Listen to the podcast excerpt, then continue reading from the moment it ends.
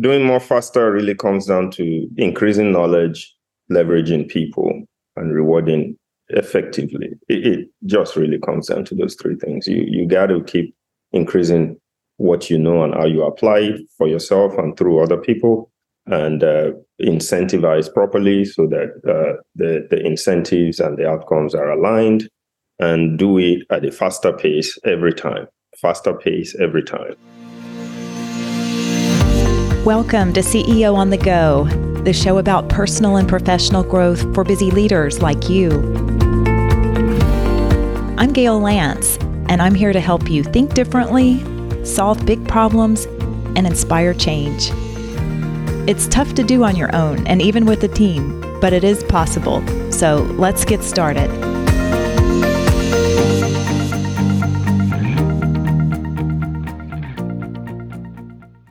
CEOs, founders, entrepreneurs, and leaders in general are under more pressure than ever to do more faster. So I was thrilled to have a conversation with someone so well known and respected in our own community who knows a lot about the topic. Shegun Otulana has an impressive track record of building successful businesses. Most recently, he founded Harmony Venture Labs, HVL, a venture studio based in Birmingham, Alabama, focused on B2B SaaS software solutions. They help other founders build great companies, and I encourage you to learn more about Harmony Venture Labs and the businesses that they support. We're including a link in the show notes so you can learn more about the good work being done there.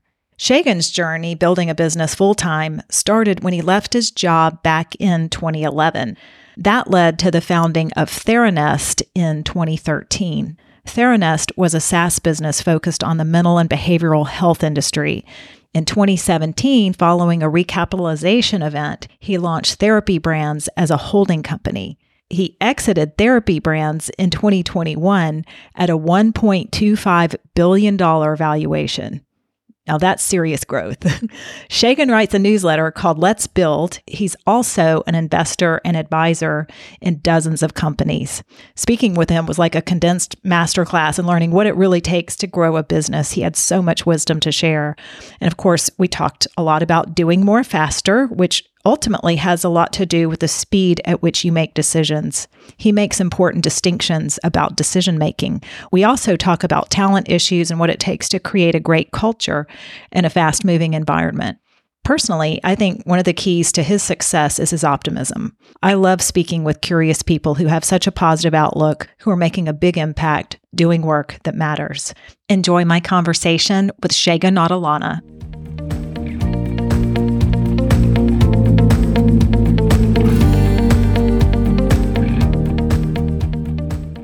Shegun, welcome to CEO on the Go podcast. I'm so glad we can finally have this conversation.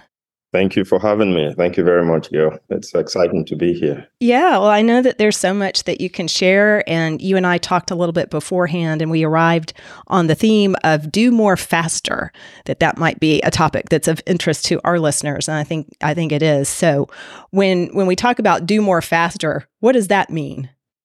Do more faster means um, many things. I, I, think when I think about it, I, decisions ultimately drive outcomes and, and, do more faster really just comes down to make decisions quicker. Um, you can actually do more than you think you can. And uh, how do you push your teams in a healthy way to make decisions faster, to act quicker? That, that's really what it comes down to. Because uh, at the end of the day, speed is pretty important at least in my world it is. Yeah. Is there a difference sometimes when say the the business owner or the leader is moving faster you know trying to get the team to catch up? Sometimes i've seen situations where the team moves faster and they're trying to push the leader. So what, what's been your experience? Yeah um, i think that's a problem if the team is the one trying to push the leader, I, I think uh, that, that that may be a problem. Maybe the leader is has checked out, or they're not having as much fun anymore. Because I think ultimately the leader sets the tone. And my experience is in the case where the team is the one continually pushing the leader, the best players on the team will probably move on to other things. And that's the danger. Um, so if you have really great people on the team and they're always the ones pushing you, uh, they're always the ones waiting on you to make decisions. And I've been in this situation too for various reasons, for short periods of time. um, you you will lose great people because that's not the mode they operate in. Mm-hmm. How do you determine the right pace at which you need to be moving forward? For me, the, the right pace is the pace that gets results fastest. So, uh, uh, yeah. if if um, if you think the, the right pace is the pace at which you're getting great results and you're not hurting your customers and you're not burning out the team. That's the right pace. If pace is at the point where there's significant team burnout and, and it is the right people, you obviously need to rethink how you're doing things, how fast you're moving. If if the if your pace is just a bunch of broken things left behind with no coherent winning strategy, that's probably wrong. But but at the end of the day, I think you make these decisions. Uh, you know, there's this common way of thinking about decisions that um, Jeff Bezos has made very popular, but it's it's been around obviously before him. But he put it as type one and type two decisions. You know, and type one decisions are those decisions that are hard to reverse and sometimes maybe even irreversible. And you should take your time. You should see if there are experiments you can do, if there is a way to really validate the idea before you really make a great decision? Can you do it in chunks? Ultimately, how do you reduce your downside risk? Because at the end of the day, what you do not want to happen to you is to be taken out of the game, where you make a decision where uh, your downside risk is you go to zero, like it's a company killing mistake if you make a mistake, which people do all the time. They get money or they raise money and they just bet on one thing and so sure it's to win. I tell people all the time, there's a, there's a business graveyard full of founders and CEOs that that their gut was telling them this is it, you know, and then they put all their chips on it, and well, guess what? It's not it, and they bet it in a way where it was irreversible. So in that case, I think uh, the time to really think and deliberate and uh, apply this uh, like uh, the Navy SEAL folks would say is uh, slow is smooth, smooth is fast. That's type one decision is slow is smooth, smooth is fast type decision. Type two is breakneck speed because it's easily reversible. You want to learn very fast. Most decisions will be type two decisions. And I think those decisions need to be made very, very quickly because what ends up happening is you will probably still make the same number of mistakes no matter how fast you move. the, the only difference is you're you're you're making those mistakes quickly and correct course correcting quickly, and you get to final destination faster than than other people that uh so much time. So yeah, and people who are in startups, they they understand that. Um, compared to perhaps some other businesses, other types of industries where it's a hard time for people to accept that mistakes are made. So, what is the secret to to being so um, receptive to to making mistakes and learning? Is there some way that what startups are doing can help other organizations learn from them? So, um, I'm trying to see how, a good way to put this. So, I'm thinking as I'm as I'm talking here. How do you apply the, the question, if I understand it correctly, is how do you apply the culture of speed and intensity that you find in a startup environment, especially technology startup environment, to non-tech startup environments. It could be that, yeah, where they're they are they're used to making more mistakes and recovering and, and continuing to move on, which is natural, right? Yeah, and is the question here: How does that now apply to, say, family business? Or yeah, like what is the secret there? Because I think other types of organizations or you know industries outside of tech struggle with that. Yeah, I, I think in the, the rules probably don't generally apply to every type of industry, but my, my belief is they can probably learn from that and see which part of our business can we actually start this culture from? This culture of move fast and break things, but not in a way that gets you to zero. I think it applies in every business. Maybe it may not have to apply to that extent if you're running a restaurant or hospitality business or if you have a gym. But then does it apply to how you market the business? Are you too slow? Are you taking too little risks? Is is your rate of uh, iteration too slow in terms of the marketing strategies and experiments that you perform? So I still think there are pockets of the business, no matter what the business is, that you can apply this rule to. You can also be very, very happy and content running a business that matches the kind of life you want to live and that's the pace you want and there's nothing with that like sometimes i envy those types yeah. of businesses. yeah i i love that and there's nothing wrong with that so yeah you know. Well, speaking of decisions, I was curious to know. I know you've had to make a few tough decisions, um, and what what has been your experience in terms of a, a tough decision that you've had to make? Um, how you went about the process and what you learned from it. Is there anything that stands out?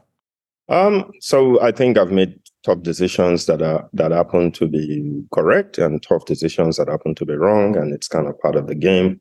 Uh, the hardest decisions for me tend to be about people ones that I make that are going to have an impact on a whole bunch of other people beyond just myself. Um, those those are probably the, the, the hardest decisions. Maybe choosing to stop doing something and what that means for the people that are doing those things. Even decisions like um, you know when I chose to to uh, sell some of my old company to others and what that may mean for my people. Uh, at the end of the day, that's probably where I struggle the most with around the impact of my decision will be if it has the the the potential to have negative impact on other people, even if it is the right decision for the business, you know. Yeah, I see that a lot ac- across the board.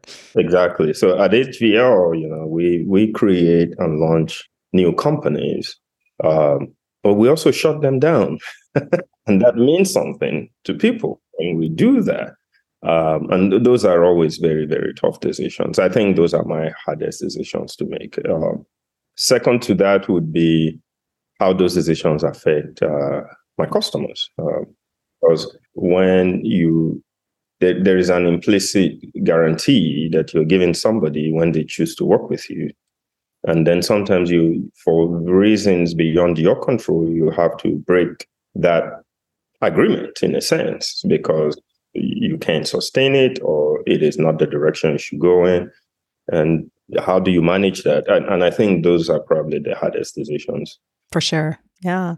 Well speaking of people what is your secret for hiring the talent that you need finding the talent that you need developing them?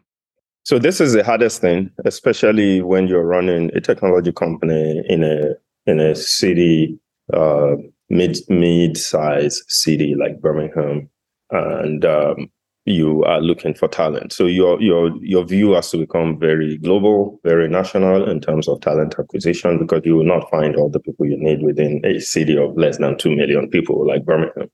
So we've always generally thought of uh, talent as a global thing, and we've tried to leverage technology to take advantage of that. There are things we believe are better suited uh, to uh, being local if we can, because it helps the broader ecosystem.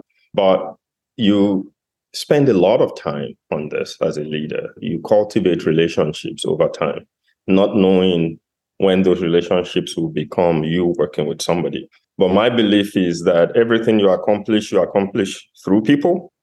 So the, the most important part of your work becomes building relationships with the people in the organization and people outside of the organization that are going to be your leverage point for accomplishing the things you want to accomplish. So, uh, talent is a challenge. It will always be a challenge. It's just very difficult. It's a grind work, but in many ways, it's like it's like selling. You build a pipeline, you nurture the pipeline, you you tap into that pipeline from time to time. You rinse and repeat. Uh, it's just a cycle. And depending on how important the role is, every role is important, but let's be honest, some roles are more critical to an organization than others. Then my, my, my question becomes can I push decision making to this person and sleep well at night? Mm-hmm. It's a good test.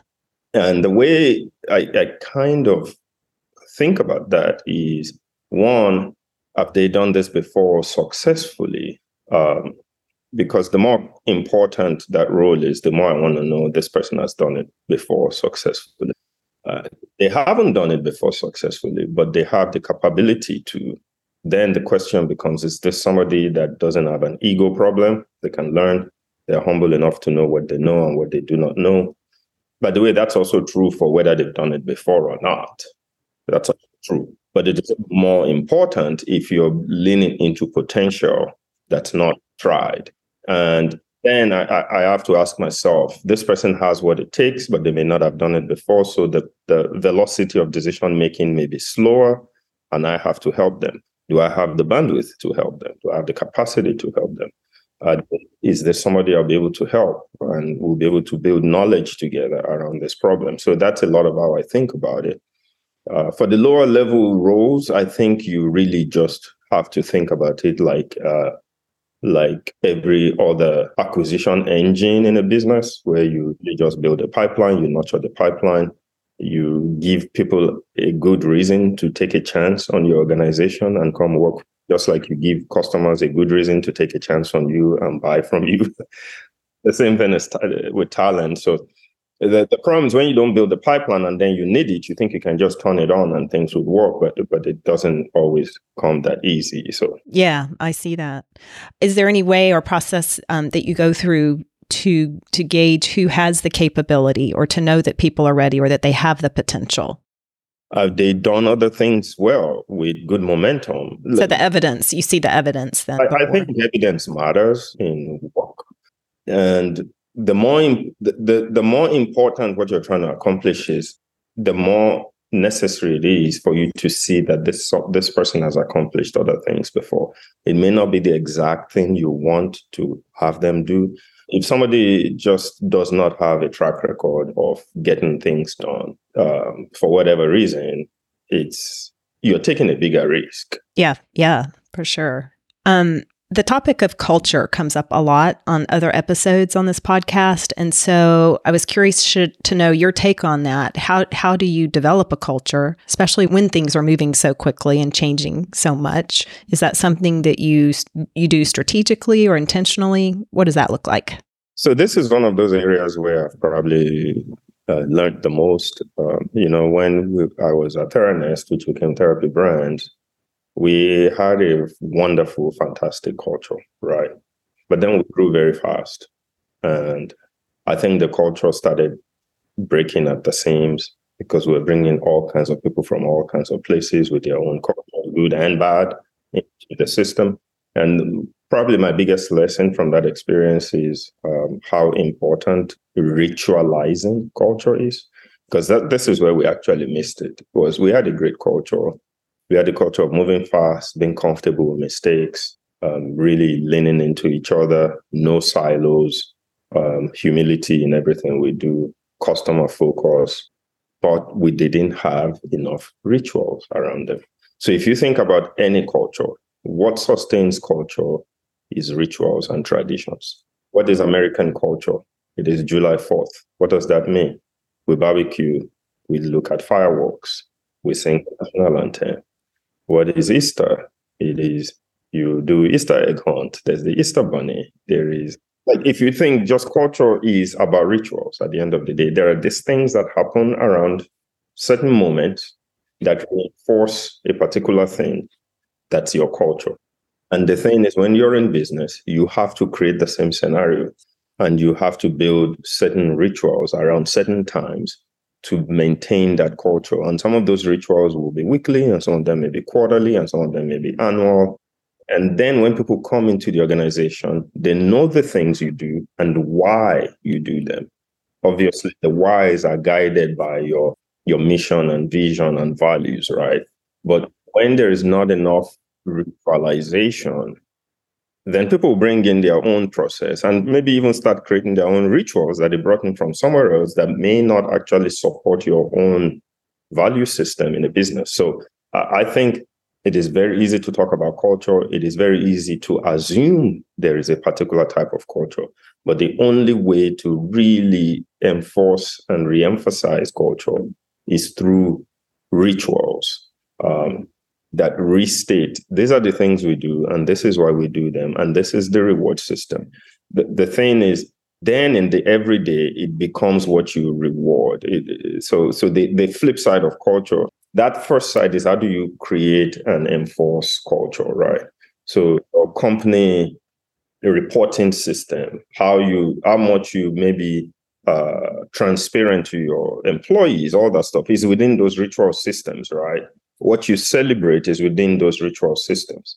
But then the other flip side is what you reward on an individual basis. And then if what you reward doesn't match what you're claiming you celebrate in your ritual, get the disconnect. So you celebrate these things, you ritualize them, but then you reward the things you're celebrating. And really the 360 around code. The cycle of that. Yeah. Well, and that's a great challenge for listeners to be thinking about what are some new rituals that you could create that are aligned with your values and your mission? And what is it that you ultimately want to reward? You know, sometimes that, well, often that changes over time. So um, that's great insight. I wanted to, to shift gears a little bit because you had mentioned to me that you have four small children. And so I can't leave our episode without asking how do you you manage that balance of you know being a dad and focus on family and running the business? It is hard, uh, but it starts with a wonderful partner.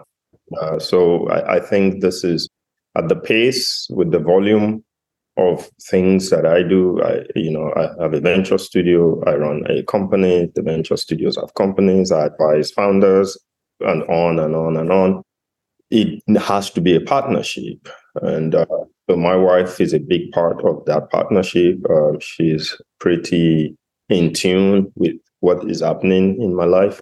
On the team side, again, they know what is most important. So for my for my team and my partners, everybody kind of knows the big rock is the family, biggest of the big rocks, and then everything else kind of feels around it.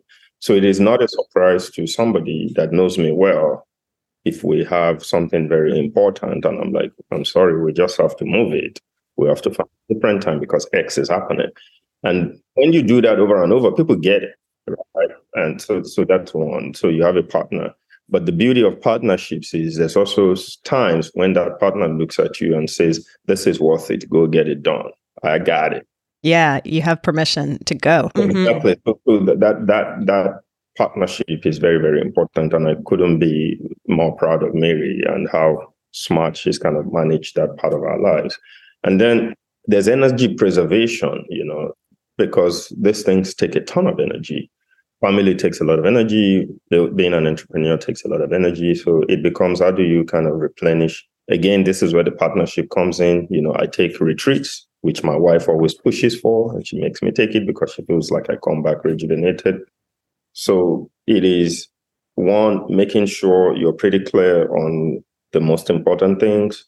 And yes, you may have to work 60 hours a week in some weeks and 80 hours in some, but it's not the norm. It's the exception.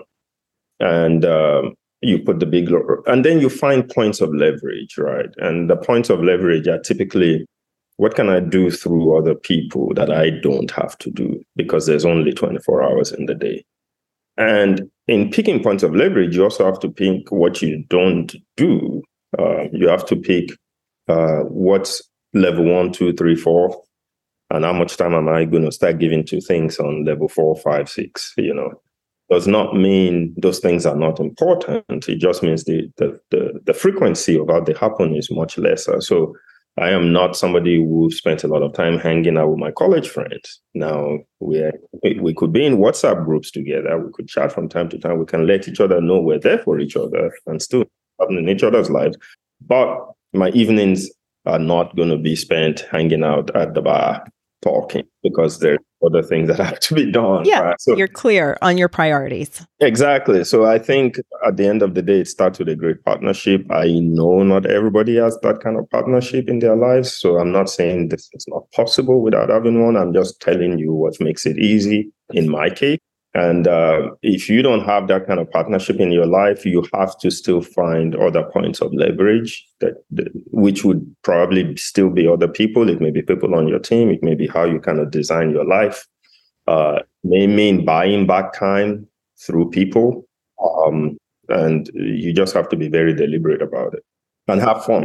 there's no point in this without fun. Yes, have fun. Yes, I agree. Um, so as we wrap up, I wanted to just get a sense from you of what's what are you most looking forward to going forward. I know that before we talked about the optimism that you have. I'd love to know where that comes from too. But what are you most optimistic about or looking forward to going forward? Uh, so I'm generally optimistic about life. That I have this, I have a positive view uh, to to life. I think that helps everything, doesn't it? Yes.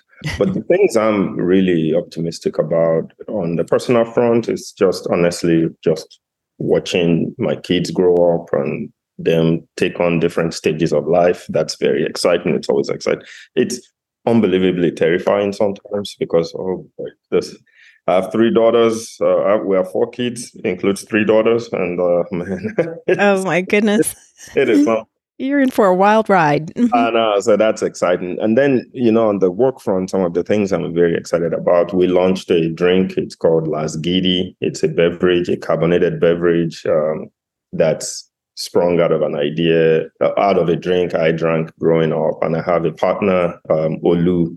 He's from Nigeria. He was born here. He grew up here. That came to me with that idea, and we've turned it to this company. We've launched um, so drinklasgidi.com and it's doing well. And then our other companies within the studio, like Listed Kit, and just all the work within the studio. And then ultimately, I'm very excited about what's happening in the world of AI with what I'm doing at Copysmith, copywriter, and just looking at how our customers are looking at using the software and working with these very large e-commerce businesses or large marketers and marketing teams, and even a lot of small businesses. You know, at at Copysmith, across our products, we serve millions of people. And it is just crazy to see that many people adopting new technology in such a short period of time all over the world. Very exciting to be serving that many people with a new technology that's changing so fast. I was going to say, I don't know of much that's changing faster than that at the moment. It's so exciting.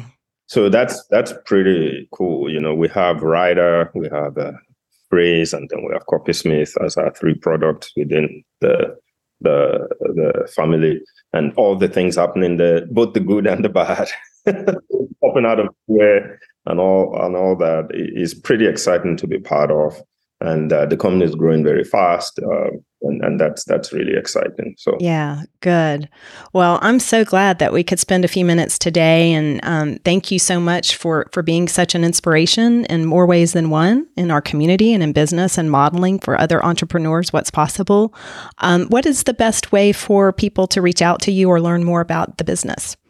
Yeah um, so many many channels i'm not even there is there is shegunotulana.com. So there is the website, shegunotulana.com, but there is also Twitter at esotulana.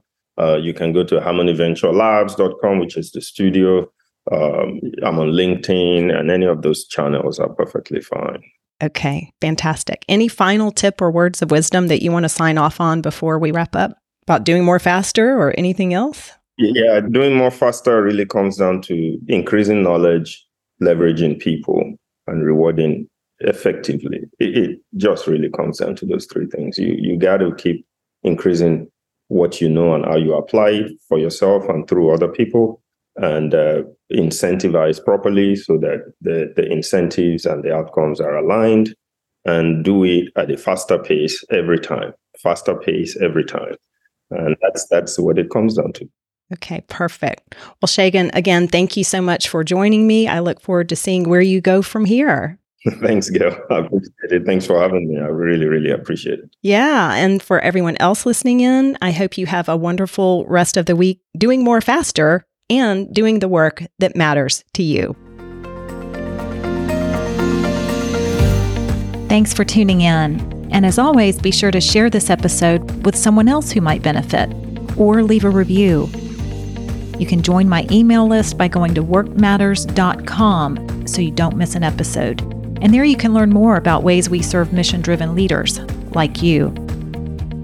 If there's a challenge you want to discuss, I'd love to hear from you.